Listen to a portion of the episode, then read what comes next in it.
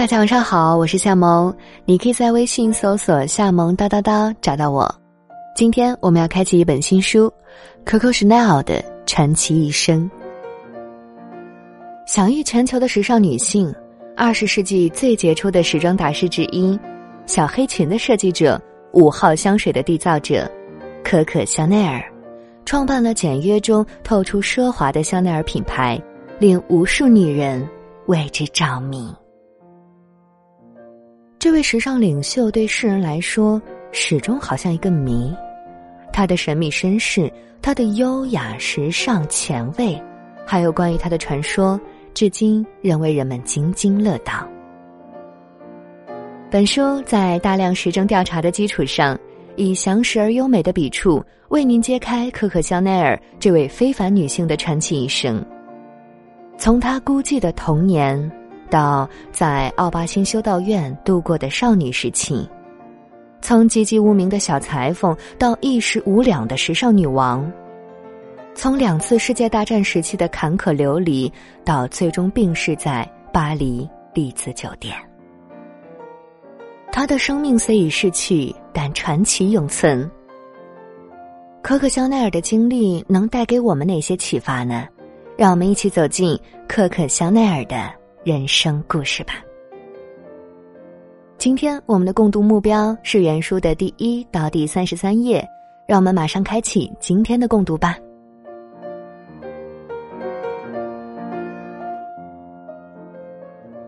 坐落在康朋街三十一号的香奈儿总部，仿佛一个圣殿，里面供奉着已离去的创始人。这里早已化身二十一世纪的时尚殿堂。每天都迎接着来自世界各地的朝圣者，客人如蜂鸟般簇拥在唇膏展示柜周围，或者扑向挂着丝质套装的衣架，或者流连于最新一季的发布会，也许正想象着自己穿上了一整套的香奈儿。一个国际时尚品牌的总部和中心会随着销售季节不断变化。但仍然会永远保有那些代表性的元素，能够让你体会到香奈儿永恒的价值。一个矛盾，对于香奈儿这样的品牌来说无法避免，那就是在不断创新和不变特质之间的平衡。可可香奈儿本人就曾犀利的总结时尚产业：一件衣服不是一出悲剧，一幅画。它是动人却昙花一现的创作，却非永恒的艺术品。时尚必须逝去，而且转瞬即逝，这样商业才能存活。时尚越短暂，就越完美。你不能去守护已经逝去的东西。然而，香奈儿女士却仍然守护着她的名字，而她始终屹立长青。在精品店的入口旁，径梯盘旋而上，登上三楼，来到一道没有任何标志的双扇镜门前，它正通往香奈儿女士的私人寓所。打开这扇门，你似乎可以感觉到她从未离开。在一面藏书柜的前面，摆放着香奈儿女士的书桌，她的乳白色信纸和信封仍保存在小隔间里。镀金镜框中有一幅狮子画像，代表着他的星座狮子座。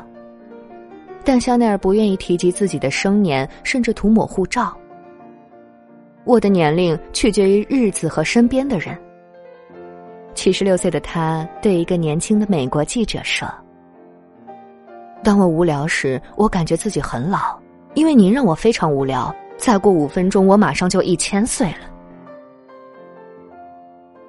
书桌的抽屉没有上锁，里面摆放着许多香奈儿的照片，但大部分照片里，香奈儿都是孤身一人，靠着壁炉或躺在客厅沙发上，聚精会神的看书，一只手轻抚一幅谜一般的印度版画。在这些照片里，你无法读出一个寂寞女人的情绪。优雅的脸部线条，弯弯的眉毛，手里点着一根烟，袅袅升起的烟雾像一个充满诱惑的谜语。克劳德雷是一位著名的精神分析师，彼时的他是香奈儿唯一的精神向导。在一次的交谈中，香奈儿对德雷说：“我不喜欢家庭，我们不是与家庭一起生的。我再也不知道还有比家庭更可怕的。”如果说香奈儿的记忆确实封存的完好无缺，那他就是在竭力对人掩饰着他的过去，重新组织着那些痛心的往事。就一名美国记者向他提出的确切的出生地问题，香奈儿回答说：“我出生在旅途中。”对问题的开头，他一边假装不在乎，一边擅自篡改。其实并不是心烦的问题，而是讲出事实实在太过痛苦。香奈儿出生时，他的父亲阿尔贝并不在场，他似乎故意逃避家庭。当香奈儿的母亲 Rona 怀上第一个孩子时，他就跑了。这样一来，香奈儿就成了私生女。直到香奈儿十五个月大时，他的父母才补办了结婚手续。香奈儿几乎绝口不提他出生的情形，可是他也曾偶尔提及他出生前母亲有一次坐火车去找那个东躲西藏的父亲阿尔贝的情形。香奈儿用惯用的含糊暧昧、拐弯抹角的口气解释说：“因为那时候的穿着，我才没有人看得出来这个女人就要生产了，有人帮助她。”他们非常友善，他们把她带回家，并派人去找医生，但我母亲不想留下。您可以明天搭另一趟火车，他们这样安慰她。您明天会找到丈夫的。但医生发现我母亲根本没有生病，他宣布说，这位夫人没有生病，她要生孩子了。这时，这些和善的人都震怒了，想把她扔出门去，但医生坚持叫他们照顾她。人们把她带到一家医院，我就在那儿出生了。在香奈儿的记忆中，母亲的形象只是一团虚弱、模糊的影子。然而，在香奈儿错乱的讲述中，点点暗红色血渍挥之不去。那是生病的母亲刻在白色手绢上的鲜血，还有一个室内为红色调的房间。香奈儿当时五岁，他的母亲已经病重，他和他的两个姐妹被一起带到了一个上了年纪的叔叔家暂住。香奈儿姐妹三人就被关在一间贴满红墙纸的房间。他们开始很乖，后来发现红色的壁纸被潮气浸湿后，便会从墙上脱落下来。小女孩们开始只是小片小片的揭，后来爬到椅子上拽下整张壁纸，直到剩下裸露的粉色墙灰。揭开红色壁纸，成了香奈儿灰暗童年的极大快乐。而他们的母亲走了进来。默默的看着这场灾难，一言不发，开始无声啜泣。在香奈儿的母亲死后不久，他的父亲就将他和他的两个姐妹茱莉亚和安托瓦妮特送到玛利亚圣经会修道院的孤儿院里，然后孩子们的父亲很快就消失了。香奈儿后来声称，他是去了美国。远离那座他遗弃女儿们的苦行修道院，去新大陆的乐土中寻找财富了。但香奈儿从不曾把这段过往说成是遗弃，并且他也没有用到过孤儿院这样的字眼。相反，他讲了许多虚构的故事，说他被留在了他的阿姨们那里，而他的姐妹则被送到了修道院。他有次跟记者黑德里希这样说道：“我的阿姨们是好人，但是一点都不温柔。我在他们家里没有被宠爱过，我得不到关爱，这种事会让我很受折磨。后来，他在一次更详尽的叙述中纵情宣泄，透露了一些他曾感受过的痛苦。跟所有的小孩一样，我会隔着房门偷听。我了解到，我的父亲把我的母亲给毁了。尽管这样，她也嫁给了一个她爱的男人。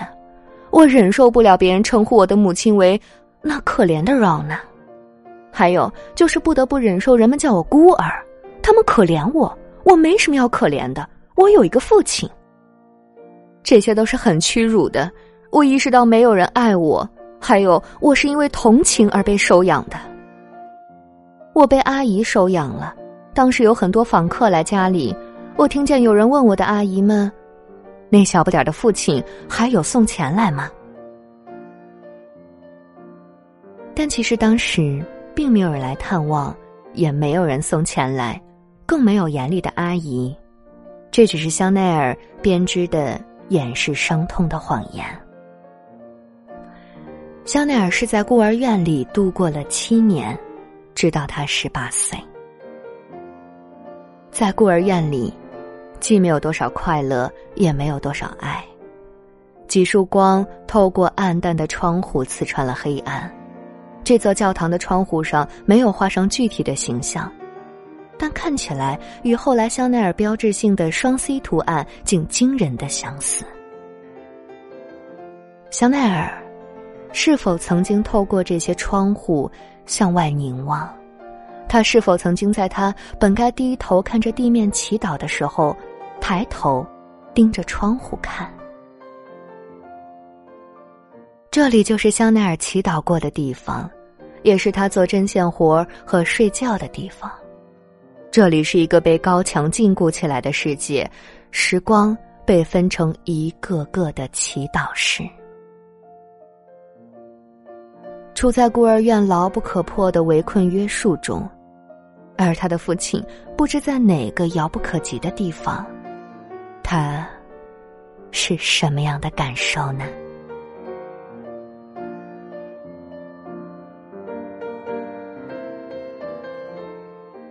童年时期的香奈儿是孤苦的、无依的，母亲逝去，父亲遗弃，只能孑然一身在孤儿院里艰难度日。在牢不可破的围困约束中，香奈儿的命运该何去何从呢？让我们期待明天的共读吧。我们今天的话题是：香奈儿的童年是不幸的，没有父母，没有关爱，有的只是层层束缚的孤儿院，以致后来的他总是用美丽的谎言来掩饰自己的伤痛。